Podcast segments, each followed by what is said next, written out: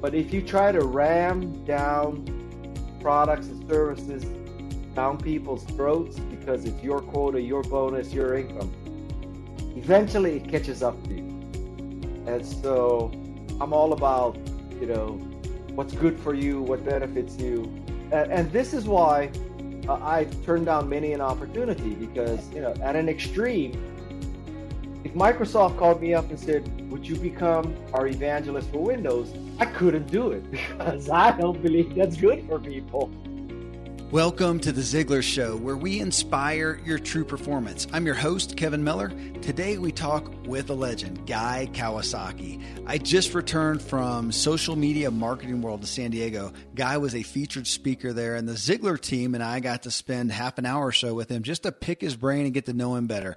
The guy's got an incredible pedigree. He was the chief evangelist of Apple and a trustee of the Wikimedia Foundation. He's the author of The Art of the Start 2.0, The Art of Social media, enchantment, and nine other, other books.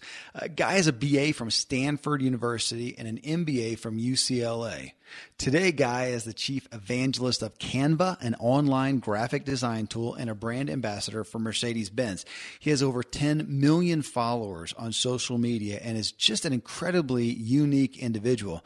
So, this show had just so much value, also had a lot of laughs. So, you're going to get a lot from listening in. You can connect with Guy at Guy Kawasaki, that's K A W A S A K I dot com. Before we dig in, I want to tell you about a couple great offerings. Okay, friends, here then, Mark, Tim, and I bring you a great conversation with Guy Kawasaki. Okay, Guy, I wanted to start us off with the important stuff. And judging by your Instagram and Facebook feeds, it's surfing. Uh, I'm an outdoor and a- athletic enthusiast to a great degree. I have never surfed. So I want to first start off with your evangelism for surfing. Yes. So, surfing, which I took up very late in life, I took it up at 62, which is roughly 55 years too late.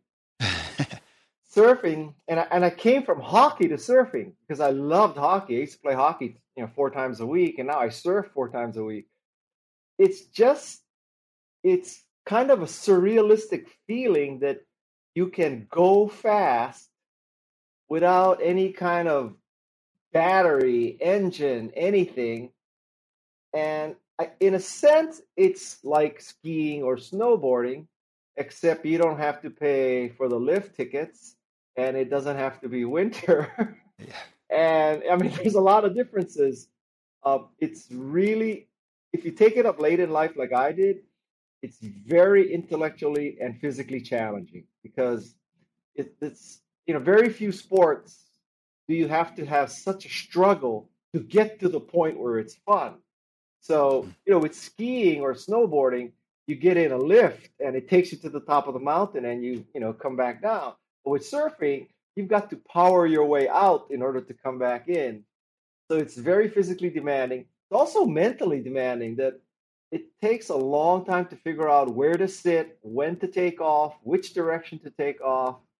Uh, it's it's completely absorbing and it's kind of addicting. Uh, not kind of, it is addicting. So, how does that align with your overall uh, your overall motive for, for life here and your business endeavors? Is this something that coincides, or is it just a fun hobby? I, would say that it's just another data point in my obsessive compulsive personality that you know, when I do something, I go all in or not at all. Uh, when I'm writing a book, I'm all in and I am you know printing it off 50 times i'm reading it. I have the book. I found it really uh, if you if you ever want a tip about writing i just figured this out that it's very easy, no matter what word processor you're using, uh, on a Macintosh anyway, to have the text read to you. And I, what I do now is I have the entire manuscript read to me because, you know, when you read your own manuscript, after about five minutes, you stop seeing the typos and where you say the, the, and uh, uh, and, you know, where you have repetition and where the the the verb is plural but the noun is singular But when you're sitting there and you're not reading, but you're listening, and when the when you're the audible part comes and it hits a mistake, it's very obvious to you to your ear that you heard the mistake. So I, that is copy editing 2.0, where you have the book read to you. I think it's very very useful. That is interesting. I've not uh, I've not ever thought about that. Sometimes listening to myself on the podcast is very yeah. eye opening and, and sometimes a little I, little discouraging. I hate listening to myself. I hate watching videos of my speeches because you know if you watch a video of your speech, there's only downside, right? So you know where you you said the wrong word or you stumbled or you sneezed or you you know you scratched your nose or something uh, nobody in the audience really cared, but you know. Yeah. And so there's nothing but downside. And I also I never watch other speakers because if the speaker is better than me, I get depressed, and the speaker's worse than me, it's a waste of time. So there's no upside. Got it. Got it. I'll remember. I'll remember that before before I send my video to you. Yeah. Let me jump in here, Kevin, because I know uh, I, I did my own homework on Guy, and and you know I, I know your work, and we're going to get into that. But something else I really saw that you've been posting a lot is uh, family. And so, yeah, yeah. you know, so outside of surfing, it sounds like family is pretty important to you, and not necessarily just your family, but like what's your, you know, evangelistic pitch for family because you you get the benefit of seeing me. This is my family yeah. right back here. I've got six teenagers, my friend. So family's pretty important to me right now, and it sounds like it's important to you. So tell us more about that. How many teenagers? How I many have teenagers six. Have? Well, I, have got one that just turned twenty. So uh, so five teenagers and a twenty year old. So pray for me. Well, yeah. um, what I figured out is you know, you, do you ever meet people and they're they they don't have kids and they say, yeah, but uh, I have a niece and a nephew, so you know I understand child raising. It's like, no, you don't. You have no idea. I mean, you those kids you can just send back at the end of the day. All right, that's not how it is. And then you know, a step back from that is when you meet a couple and they have one child, and they're saying, "Yeah, we know all about child raising." No, you don't. When the when the adults outnumber the kids, it's still easy. Even two kids, when it's still one on one, it's when you have to go to zone. So when it's two on six, you know, when you're outnumbered three to one or two to one, that's when it gets interesting. And I, I got I got to tell you, you know, I used to be this typical kind of Asian American. You know, your kids have to start violin at age two, and they have to go to Kumon and learn calculus at age three. And at age five, they have to start their not for profit because if they don't get into the right kindergarten, they won't get into the right elementary, they won't get into the right intermediate, they won't get into the right high school, they won't get into Dartmouth, and their you know their life is ruined. But I tell you something, by the time you get to the fourth child, they're not in the hospital. They're not in jail. It's a good day. It's a good day. so, that so that's quotable. Yeah, the my kids they are just the light of my life. Um, that's all. I I I yeah, four of them, all four of them serve. So there are moments where there are four of them and me in the water, and you know it cannot get better than that. Now you could make the case that you could go skiing with your kids, you could go snowboarding with your kids, you know, that kind of thing. I think which is close. But with surfing, you're all within about 20 or 30 feet all the time, right? Whereas when you're skiing, the better skier is like down the hill and you're still coming down. So uh, surfing and kids are made for each other. It is really a great feeling. Well, I need to try it, Mark. That's a call out for us. I do skiing with my kids. Yeah. They like to go through the woods, and at some point, I end up alone with a tree while they've gone ahead, and it's much more painful than the water. So I'm, I'm, uh, I think we need to head to the beach, Mark. I love that idea, and I got to tell you, guy, you know, you we share something in common with our kids, and I know with Kevin as well. Is uh, you know, yesterday I had to go to Chicago on a, a quick, really quick trip and I didn't want to go by myself. So I grabbed my son, my 20 year old son. I took him. I do a five minute recap of my day every night, and I just point out the highlight of my day. And I've got a lot of things going on in my life, professionally, personally. Yeah. But the highlight of my day was being in a car with my son and just talking to him, just listening to him, him Yeah. asking me questions, and realizing at this stage of my life the fact that he's willing to ask me questions is awesome. You know about faith Yeah. and about girls and about marriage and about education and finances. I don't want to ever take that for granted. So I know you're experiencing it out on the surfboard. I did just in a car ride yesterday, and I, I wrote that down because I never want to forget that car ride. Yeah. Those kind of connections trump experiences right now for me. That, that's a fantastic story. You know, the, the closest thing I have to that is so my daughter is 16 years old, right? And uh, did you watch Fred Flintstones as a kid? Oh yeah, Yeah, okay.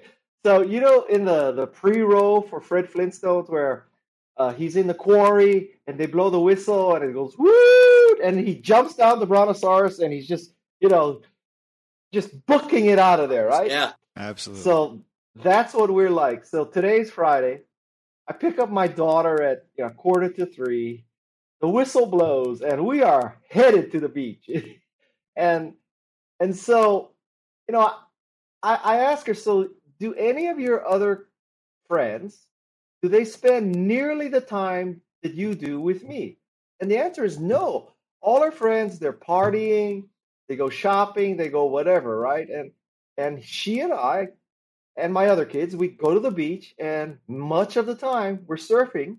Now, my daughter's much better than I, so she may go to a different break, but, but we're still in the same ocean most of the time. So I can absolutely relate to uh, what you just said. Absolutely. Well, well, guy, looking at your looking at your work that you're uh, that, that that supports your family and blesses your family. I mean, you have over 10 million followers over your social media outlets. You're a massive influencer.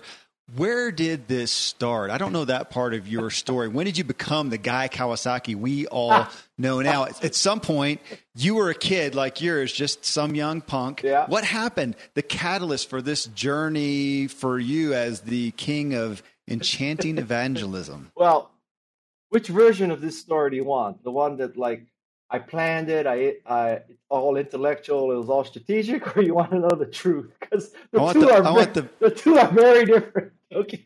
Yeah, yeah. I want the ugly, sordid story. Okay, the ugly. How, how long do we have for this? As long as you want. This is your this is your show. You just have to make your flight later right now. So so, so listen. I, I I'm from Honolulu, and uh, I went to school on the mainland at, at Stanford.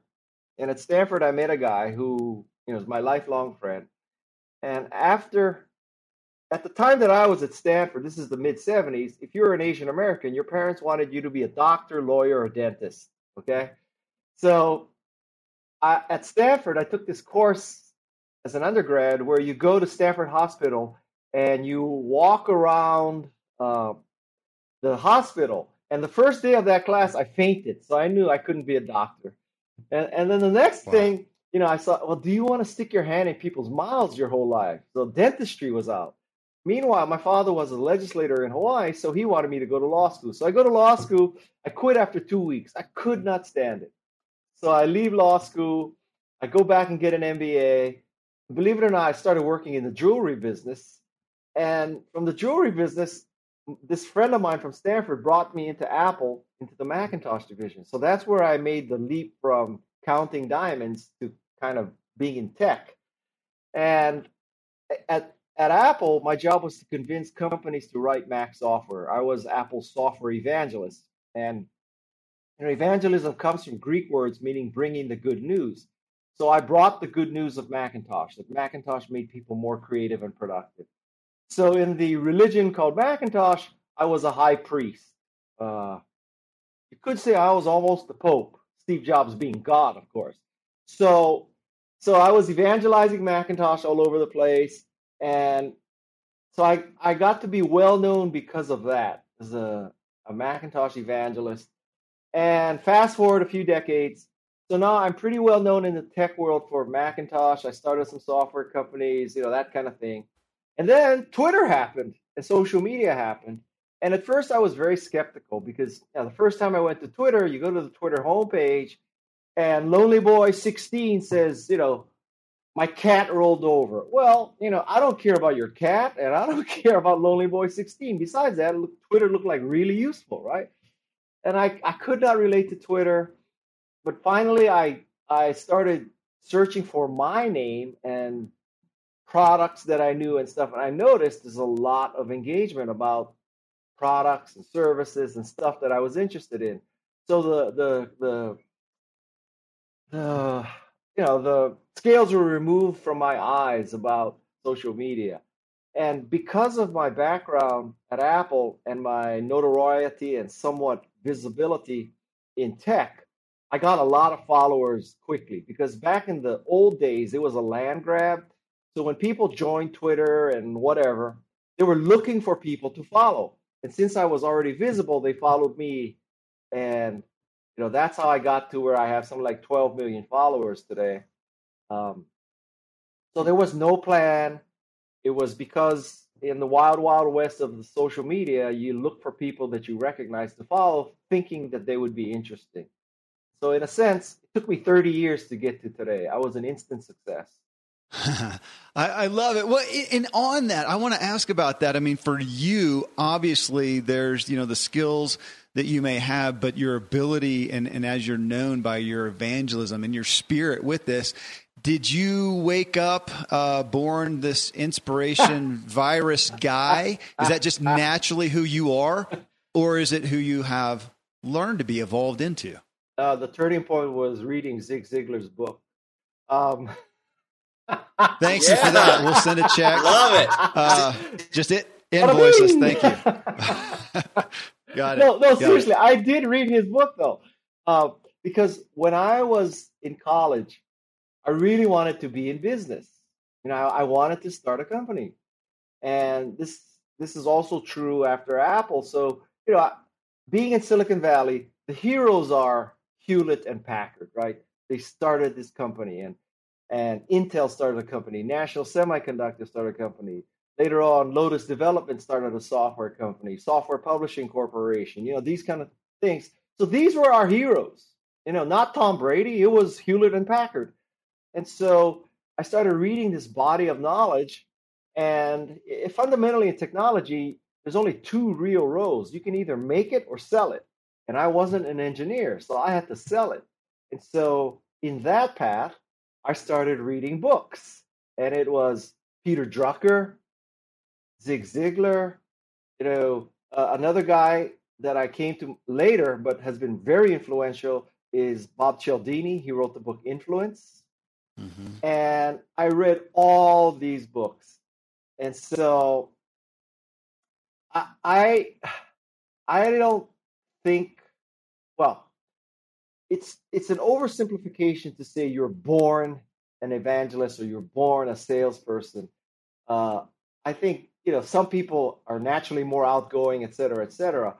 But I think that evangelists and great salespeople are made more than they are born. And in my slanted view of the world, what makes a great evangelist or a great salesperson is the affiliation with a great product. And so this is called Guy's Golden Touch. So Guy's Golden Touch is not whatever I touch turns to gold. I wish that was true. Guy's golden touch is whatever is gold, guy touches. And so I've been very fortunate in my career to touch gold. I touched Macintosh. Uh, if Macintosh was a piece of crap, well, you probably wouldn't be interviewing me today. So the key to evangelism is create or find something great because then evangelism is easy. And thanks to these sponsors for bringing us today's show.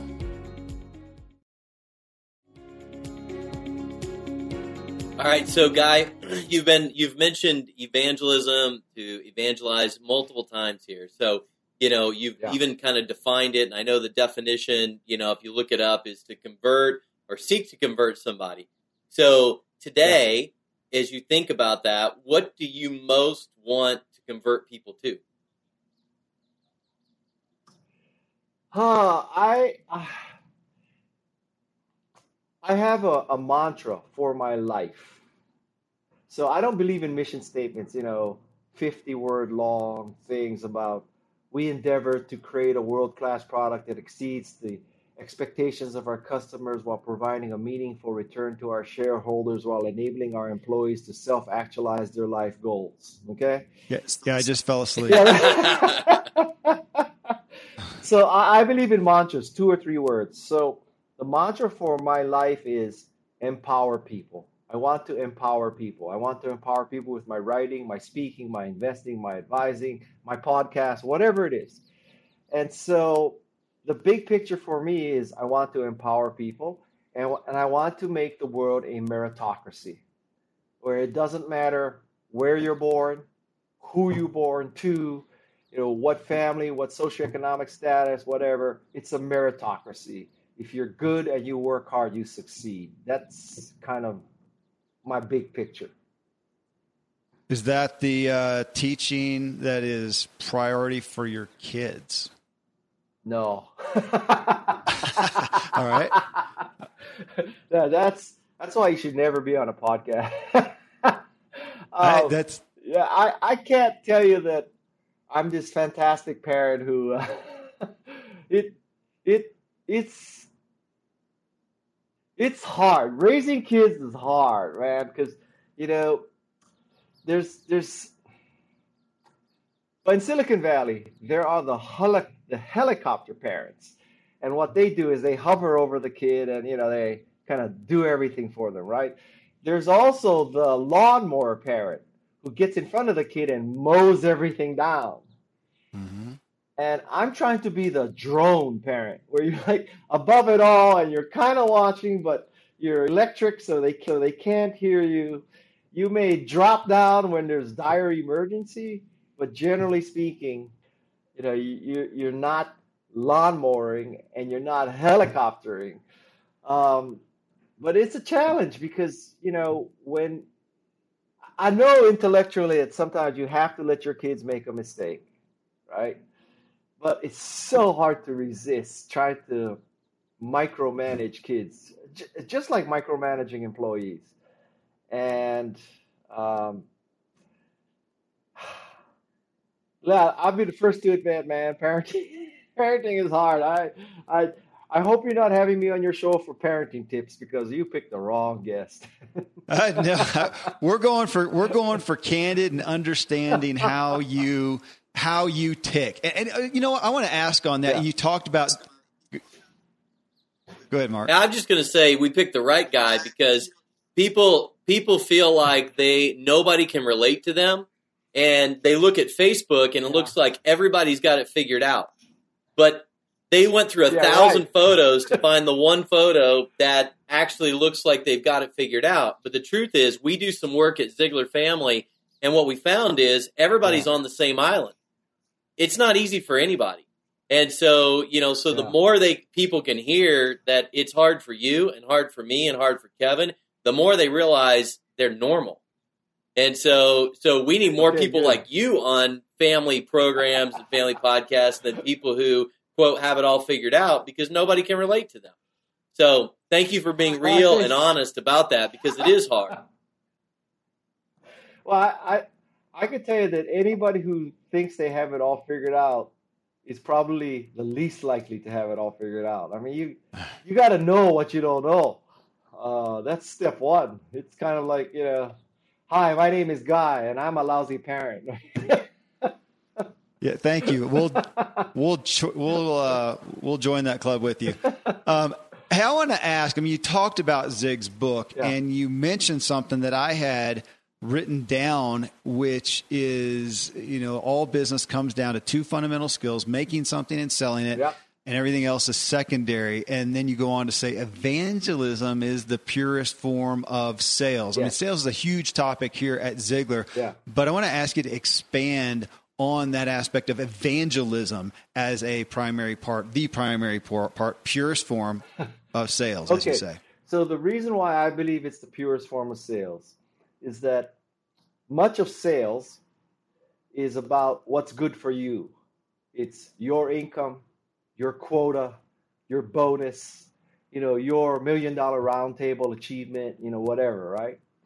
But I think that evangelism is a purer form because evangelism is about the other person's best interests, not yours. So when I tell you to use a Macintosh, it's because I think a Macintosh will make you more creative and productive. Today, I'm chief evangelist for a company called Canva. It's an online graphics design service. And when I tell you or ask you or evangelize you to use Canva, it's because I truly do believe it will make you a more effective communicator to have beautiful graphics. Now, don't get me wrong. If you use Canva or if you use Macintosh, it does benefit me. But the fundamental reason that I'm evangelizing these things is because it's good for you, not mm. because it's good for me. And so I think that is the purest form of sales when you truly have the other person's interests at heart at heart first and foremost. And I also believe, perhaps naively and romantically, that if that is true, when all the dust settles, it will also be good for you. But if you try to ram down products and services down people's throats because it's your quota, your bonus, your income, eventually it catches up to you. And so I'm all about, you know, what's good for you, what benefits you. And, this is why uh, I've turned down many an opportunity because, you know, at an extreme, if Microsoft called me up and said, "Would you become our evangelist for Windows?" I couldn't do it because I don't believe that's good for people. Right? so, All right. so that's that's that's how I roll. You know, guy, I got to tell you right now, we we lost Zig a few years ago, and uh, right now, yeah. I think he's smiling down right now at what you just said because he spent forty yeah. years really we remember him most for this one quote, and it's you can have everything in life you want if you'll just help enough other people get what they want. Yeah. And really yeah. that in a nutshell is is kind of what you were saying about if you are the right evangelist, if you're doing it from the purest form of helping other people, it's going to all work out for you. And yeah. you know, and that was the core premise and that's also, you know, why his you know his secrets of of selling went over so well because that was the core premise of his selling you can't just sell somebody and you win. You got to sell to where they win and then if you do that enough times you'll win big time. But it's got they have yeah, I, to win in that equation. Well listen you know i, I know many many great salespeople a million dollar roundtable all these kind of people and they are like that. They they you know when you sell insurance it's because you you want to evangelize other people's peace of mind, right? Or if you're a financial planner, it's about other people's peace of mind. Don't get me wrong, you also make income for yourself, but I think that's the high road, and I think that that is really the path to success. And it's kind of a double bottom line. It's not just financial success; it's also you know you can sleep at night knowing that you made people more creative or productive as opposed to you made your quota. So I, I think that's the way. it. I also think that what's required in this perspective is you have to believe that life is not a zero sum game. You have to believe that the rising tide floats all boats. And so other people's success doesn't detract from your success. It's not a limited pie, it's an infinite pie, and everybody can eat pie.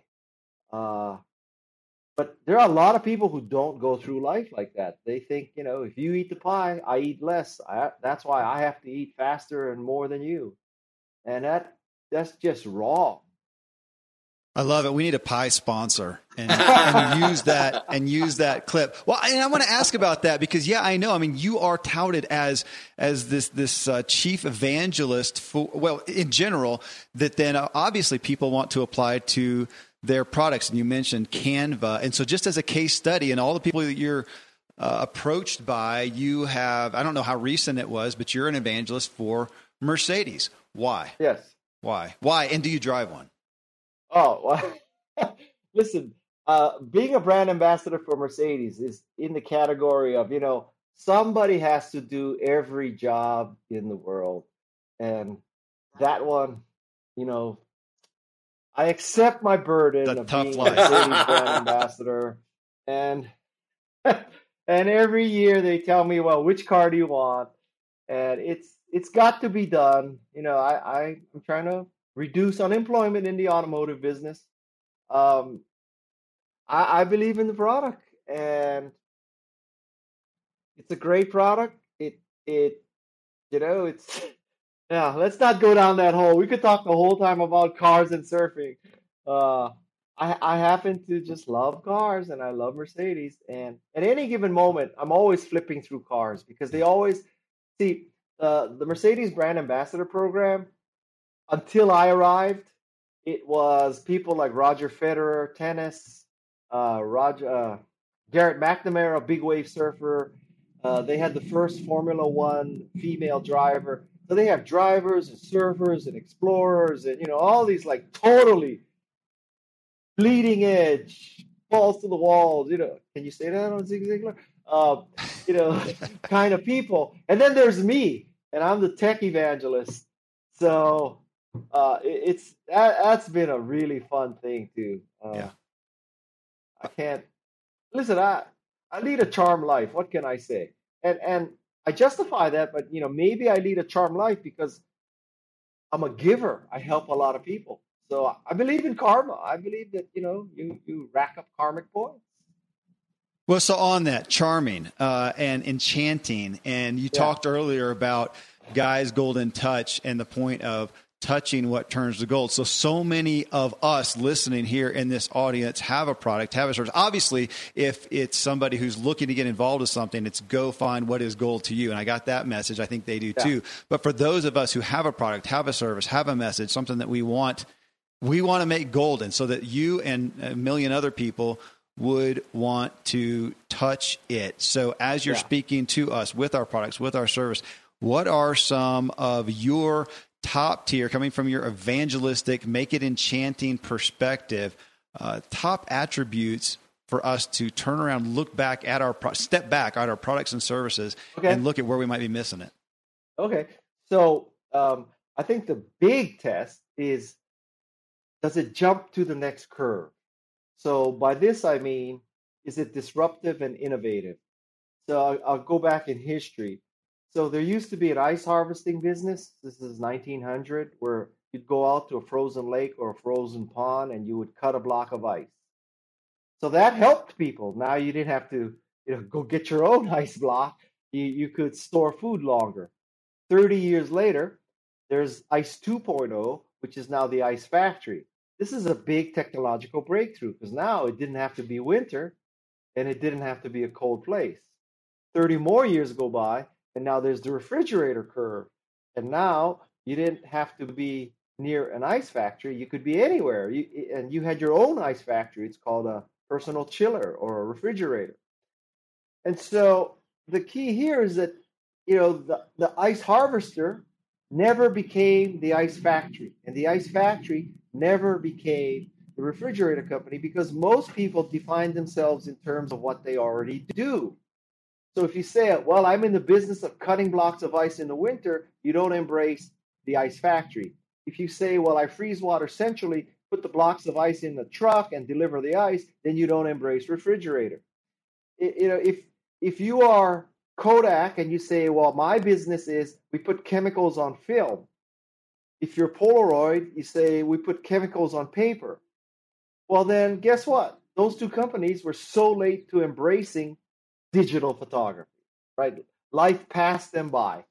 And so if you define yourself at a higher level, so the ice harvester, the ice factory, the refrigerator company, they are all in the same business. They're in the convenience and cleanliness business. You use their products, you can store food longer and in safer conditions. So that's the business they're in. So theoretically, if you're an ice harvester, you say, I'm in the cleanliness and convenience business. I just learned about ice factories. That is a lot better than the business I'm in. I don't have to be in a cold city in the winter. And if you're an ice factory, you say, wow, so I can deliver ice, you know, for 50 miles in a truck, but now I could be in a business where everybody could have a refrigerator. I need to get to that business. If you're Polaroid or Kodak, you say, wow, we're in the business of preserving memories, mm. not applying chemicals to film or chemicals to paper. So, a better way to preserve a memory is digital photography. So we should get to that curve. And so that's the big picture. You, you've got to get to the next curve. Now, some qualities one level lower. Uh, I have an acronym called DICE, D I C E E. So the D in DICE stands for deep. Great products, great services, they're deep. They've, they've figured out what you need as you come up the power curve. The I stands for intelligent. When you look at it, you say, aha, this company figured out my pain. This company figured out my problem. They're smart. So, an example of this is in Germany, Mercedes is running a test with their smart cars where DHL has a smartphone app that shows where the recipient's car is as opposed to house. So, you know, all of us have gone home and we find a little tag that says we tried to deliver your mm-hmm. package today. You weren't home. We're going to try to deliver it tomorrow. If you're not home tomorrow, we're sending it back. Well, DHL with Mercedes has fixed this problem because the DHL app shows you where your car is, not where your house. So you go to the car, the, the app opens up the car, you put the package in the back, and you leave. That's much better than leaving a note at your house. And for DHL and the environment's perspective, imagine if you could go to a company parking lot with 200 cars and make 20 deliveries instead of going to 20 houses, leaving tags.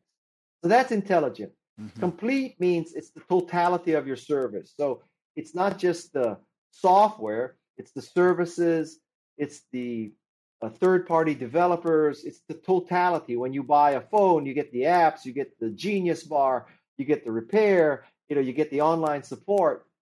The first E in Dicey stands for empowerment, that it makes you better. It doesn't fight you.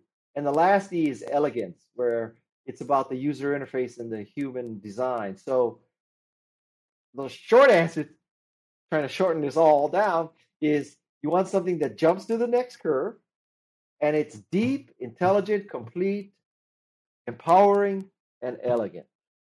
All right. How's so number one, I love that, and I've got that down, and I I think that's that's beautiful. And so I, I remember I'm gonna I'm gonna read a quote that uh, that that I saw in your research. You said, um, and it's right. It it goes right along with what you were saying here. It says if you're not excited about a particular market or a particular product or something, you said you really should find something that excites you because it's yes. not just about the money, it's also about what interests you. So, how deep, you talked about going deep, how deep do you want people to go? Believing in the product or service is one thing, but the company as well, you know, it's people and ethos here. Uh, it's I think it's the total package, and but I have to tell you, since that quote and since that writing, I've had another thought, which kind of conflicts this thought, okay? Because I've noticed something. So, with me, I have to tell you, when I first saw Macintosh, it was a religious experience, okay? The, the scales were removed from my eyes. I started hearing angels sing. The, the clouds parted. Really, I when I first saw Mac and MacWrite, it was religious First time I stood up on a surfboard, it was religious. Okay.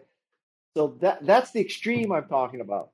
But I will tell you, just to be practical and to show you that I have an open mind that can handle conflicting data points, I can also tell you that it is possible that you go to work for a company and you know on a scale of 1 to 10 maybe you're a 6 or 7 you're excited about it right and so so maybe you go to work for a company and you're on a scale of six to seven, you need to work, so you go there. And then lo and behold, you go to this company, and all of a sudden, it's just selling tens of thousands of widgets. And the reviews are great. People are loving it. And you can you can just you can't make them fast enough. Up until you join this company, you could care less about this widget. It was a job. But you go there, and and it's selling like hotcakes. And now all of a sudden, you know, they're recruiting a lot of great people, and there's free sushi, and there's volleyball at lunchtime, and you know, there's like uh, the, they have a portable dentist come, and you know, they have an automobile service, and they fix your car while you work, and you get free back rubs at your desk, and you know, everything is going great. what I've noticed is, man, all of a sudden you love widgets. You believe in widgets. So, so I, I, I honestly think that it can happen both ways. You can fall in love with something and just, you know, for me, Macintosh, it changes your life. But you can also start in something that you're neutral about, and it does so well that all of a sudden, man, I am a widget evangelist. It can go both ways. I like it. Okay, so I I love that, and you had me at free sushi as well. I can always just for just for the record, I can be bought for good sushi. That's that's that's a fact. That is a religious experience as well. But so so culturally, right now in this culture we we're in, and not to just focus on millennials specifically, but obviously yeah. they're a hot topic right now. If you're given a you know commencement speech to to kids heading off, uh, you know after college, yeah. with that bent, give them some direction on where to go, how to find that place, that goal for them. Again, I love that. That it may. What if they're not? Because I think that's. I, I, have I have kids of that age, and they're looking and going, "Oh, where, what's the holy grail?" I, have I've brainwashed them so much. I think I've handicapped them that they they're looking for their their religious experience. And you're saying, hey, you know, you might be able to do it with the six, and it's something yeah. that you can grow into. So give it give them some counsel. This is for my kids. Well, yeah, well, not mine, right? Okay. Right. um, what I tell kids now is over the course of your career, you will probably work for five, ten, maybe even 15 companies, right? So I think, and I was like this too, when you're in college and you're about to graduate, you think you need to make the perfect decision because you think that this first job is going to make you or break you. And it's just not true anymore. That you know you don't you don't graduate from college and then you go to work for Goldman Sachs and you stay at Goldman Sachs for 30 years or you go to work for Procter and Gamble you stay there for 30 years or Boeing or Apple or Nike or anything you're going to work in 5 10 maybe 15 companies in the next 30 years. And so I think this this means that you know you can kind of chill out that that the expectation that you work a, a, minimum of five to 10 years at every job, or you look like you're flaky, it's just not true anymore. I think that that number is maybe a year. If you work a year at a company, you kind of pass the flakiness test at this point. And so this means that you can chill and you can explore and you don't have to worry that much that you're tarnishing your LinkedIn profile. Uh, it's a it's a very different world, and I I I, I guess I just believe that more data is better than less. So I went from the jewelry business to technology, right? I mean, my first job out of school was in the jewelry business, and I ended up being what I am in tech. Now, I, I don't want to burst any bubbles for you, but if you think that as a college senior, I sat down and said, okay, the way to get to be a tech leader is to start by counting diamonds. That's the plan. I don't want to burst your bubble, but I, I went into the jewelry business because it was lucrative and I had a guaranteed position and it was easy. I, I didn't, you know, I wasn't waking up in the morning thinking jewelry is going to make the world a better place. Right. Um, it, it, one of the things that people from Silicon Valley are very good at is declaring victory. Hmm. And um, you know, the way it works in Silicon Valley, whether you're an investor or an entrepreneur, or you're just talking about your career, we throw a lot of things against the wall. A few of them stick. We go up to the wall with our paintbrush and we paint the bullseye around it. And we step back and we say, we hit the bullseye. Mm. I guarantee you that's the way to hit the bullseye. So, you know, I am very fortunate. I had a good career in tech and writing. So I declare victory. You know, I knew I was going to go into tech and I knew I was going to be a writer. I painted the bullseye. I hit the bullseye. Let me tell you something totally untrue. Uh, I never planned to be a writer. My English teacher, you know, may he rest in peace, he's in heaven right now. And I'm telling you, he is just cracking up. He's saying, of all my students, Guy wrote 14 books.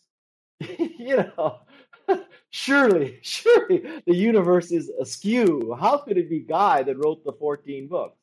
Who knew? All right, so Um, guy, I guess the message is chill out. I have to tell you on that note, um, you probably already know this, Yeah. but uh, the majority of our Ziglar audience is listening to you right now.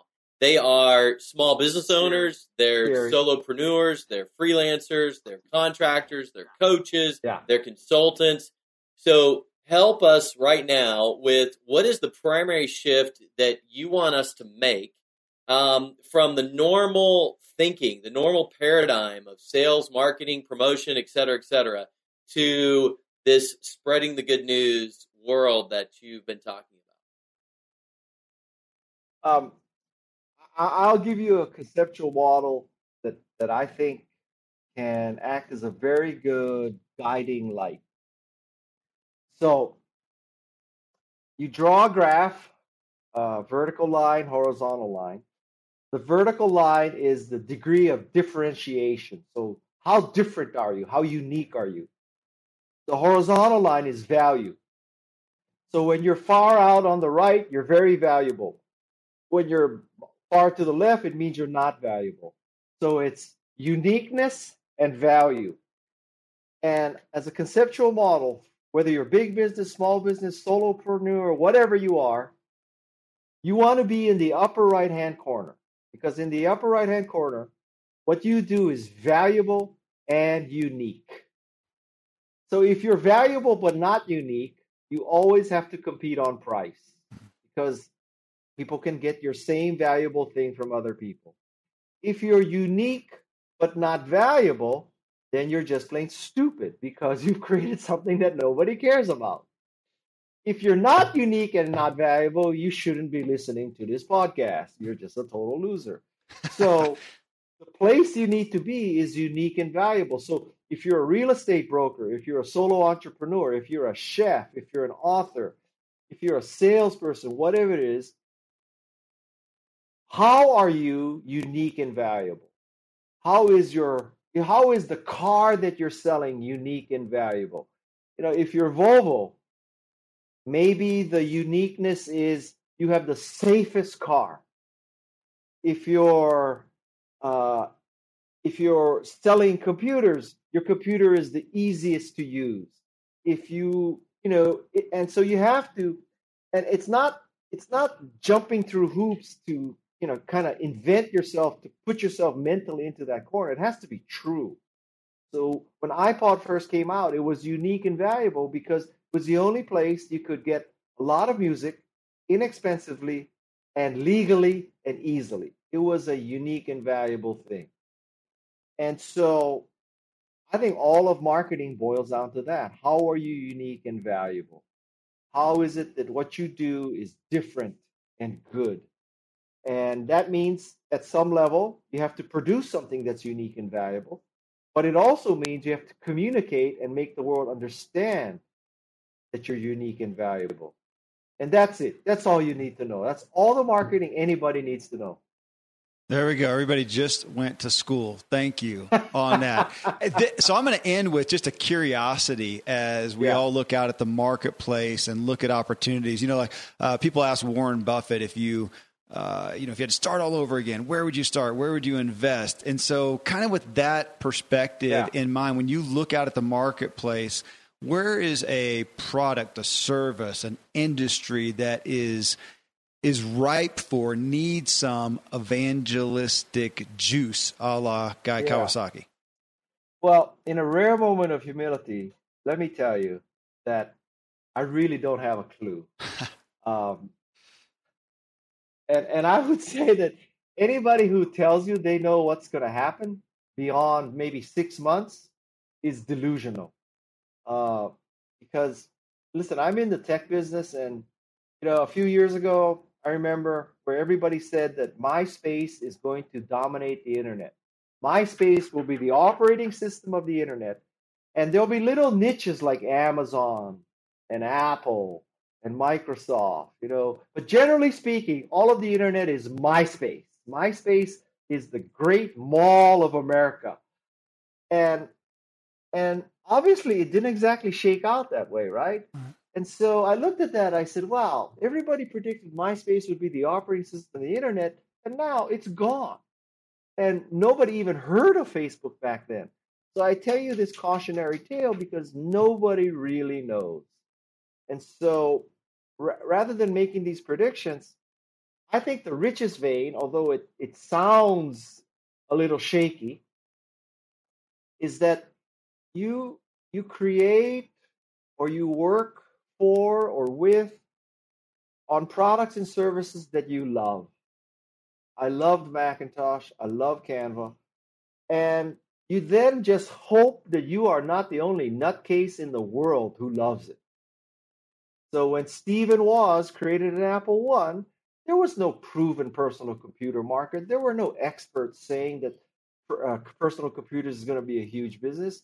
They created Apple because they created an Apple One that they wanted to use. And so I'm not saying this is 100% guaranteed, but I think, you know, if you're a chef, make the food that you want to eat. Yeah. You know, if, if you're making a computer, make the computer that you want to use and just hope that you're not the only person. Got it. That's a quote right there, and it's even better than the phone ringing in the background, which is just yeah. shows us we're candid. Uh, in Guy Kawasaki, we'll title that "Candid in Guy Kawasaki's Hotel Room."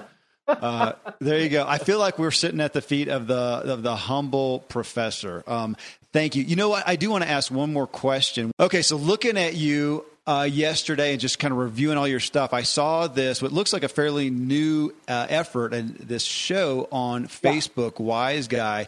And I want to ask you real quick about that. Tell people what's happening on there. I liked what I saw, but I also uh, will admit my ignorance in that type of a genre and format on Facebook. So uh, give yeah. us some insight here.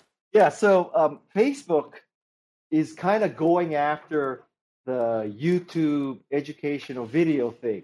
And so Facebook is kind of going after YouTube. And so for Facebook to go after YouTube, they need content producers.